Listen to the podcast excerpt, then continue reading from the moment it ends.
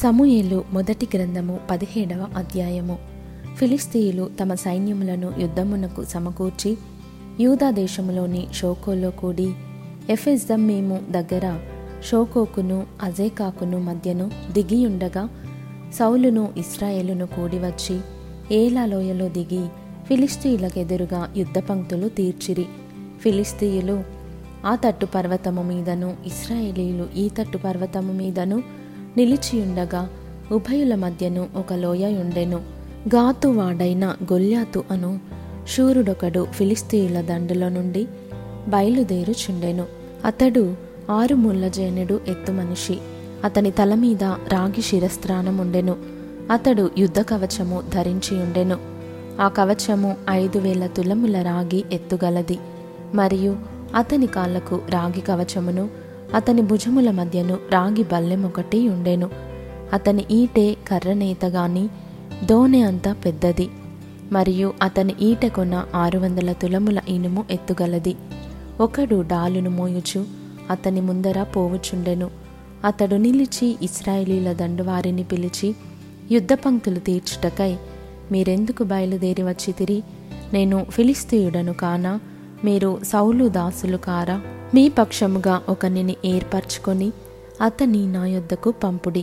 అతడు నాతో పోట్లాడి నన్ను చంపగలిగిన ఎడల మేము మీకు దాసుల మగుదుము. నేనతని జయించి చంపిన ఎడల మీరు మాకు దాసులై మాకు దాస్యము చేయుదురు. ఈ దినమున నేను ఇశ్రాయేలీయుల సైన్యములను తిరస్కరించుచున్నాను. ఒకని నియమించిన ఎడల వాడును నేనును పోట్లాడుదుమని ఆ ఫిలిష్తీయుడు చెప్పుచూ వచ్చెను. సౌలును ఇశ్రాయేలీయులందరూ ఆ ఫిలిష్తీయుని మాటలు వినినప్పుడు బహుభీతులైరి. దావీదు యూదా బేత్లెహేము వాడగు ఎఫ్రాతీయుడైన యెషయి అనువాని కుమారుడు. యెషయికి ఎనుమండుగురు కుమారులుండిరి. అతడు సౌలు కాలమందు జనులలో ముసలివాడై యుండెను. అయితే యెషయి యొక్క ముగ్గురు పెద్ద కుమారులు యుద్ధమునకు సౌలు వెంటను పోయి యుండిరి. యుద్ధమునకు పోయిన అతని ముగ్గురు కుమారుల పేరులు ఏవనగా, జ్యేష్ఠుడు ఏలియాబు, రెండవవాడు అభినాదాబు, మూడవవాడు శమ్మ. దావీదు కనిష్ఠుడు.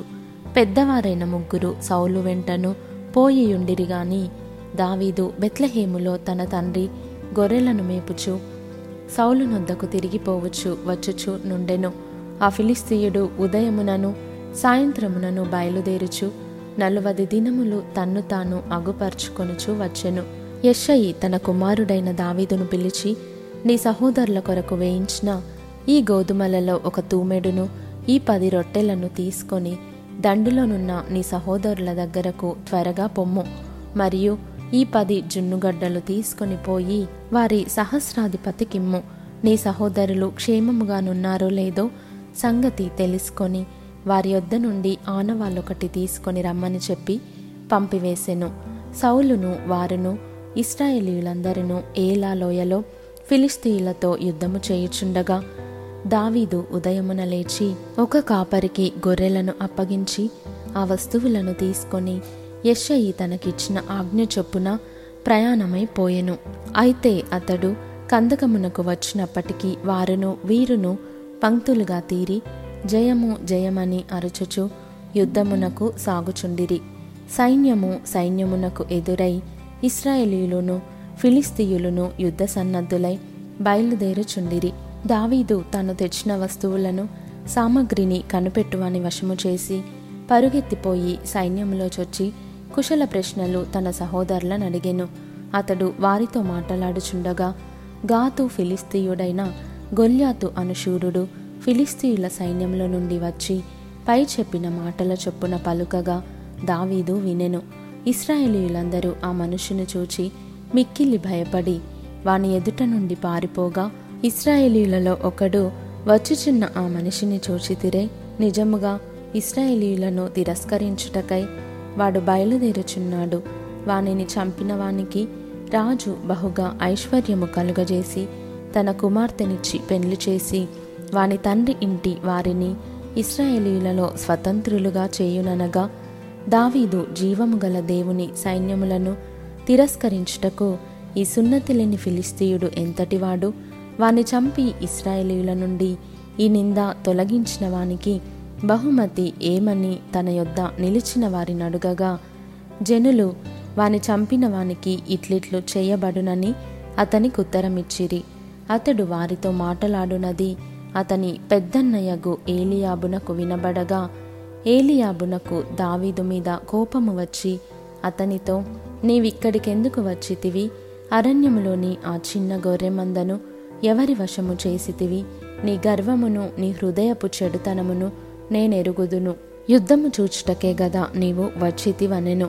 అందుకు దావీదు, నేనేమి చేసి తిని మాట మాత్రము పలికి తినని చెప్పి అతని యొద్ద నుండి తొలగి తిరిగి మరి ఒకని ఆ ప్రకారమే అడుగగా జనులు వానికి అదే ప్రకారము ప్రత్యుత్తరమిచ్చిరి.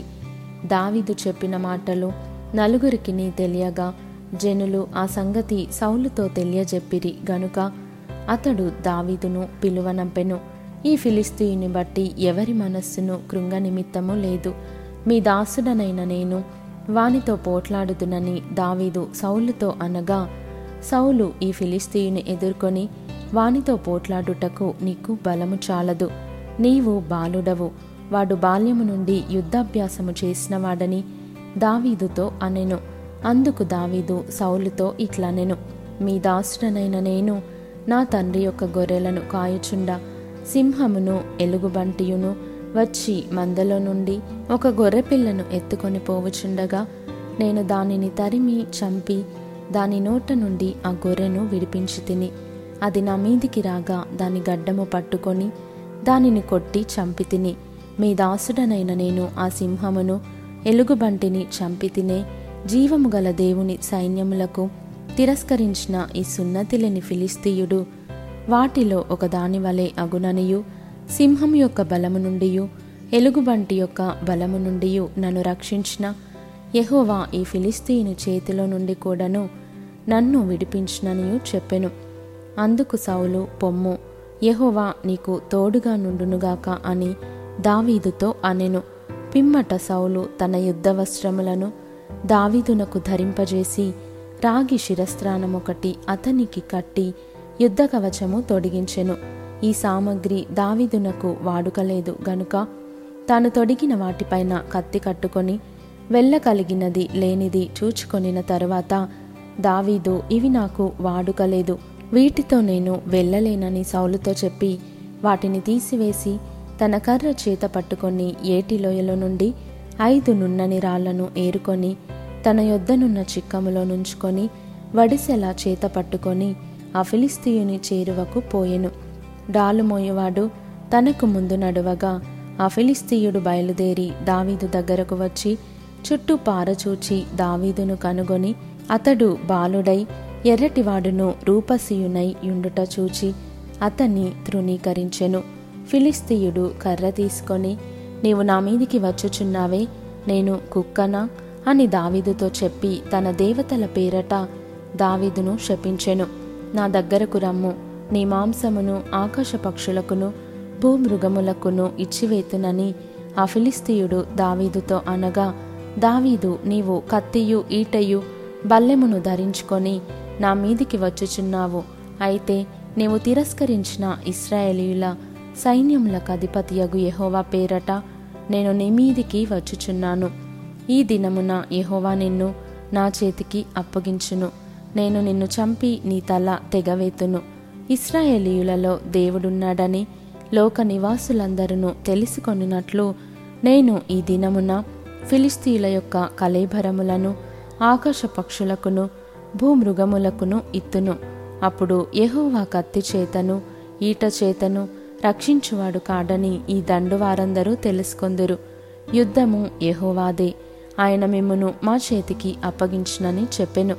ఆ ఫిలిష్తీయుడు లేచి దావీదును కలియుటకై అతనికి ఎదురుపోగా దావీదు వానిని ఎదుర్కొనుటకు సైన్యము తట్టు త్వరగా పరుగెత్తిపోయి తన సంచిలో చెయ్యి వేసి అందులో నుండి రాయి ఒకటి తీసి వడిసెలతో విసరి ఆ ఫిలిష్తీయుని నుదుట కొట్టెను.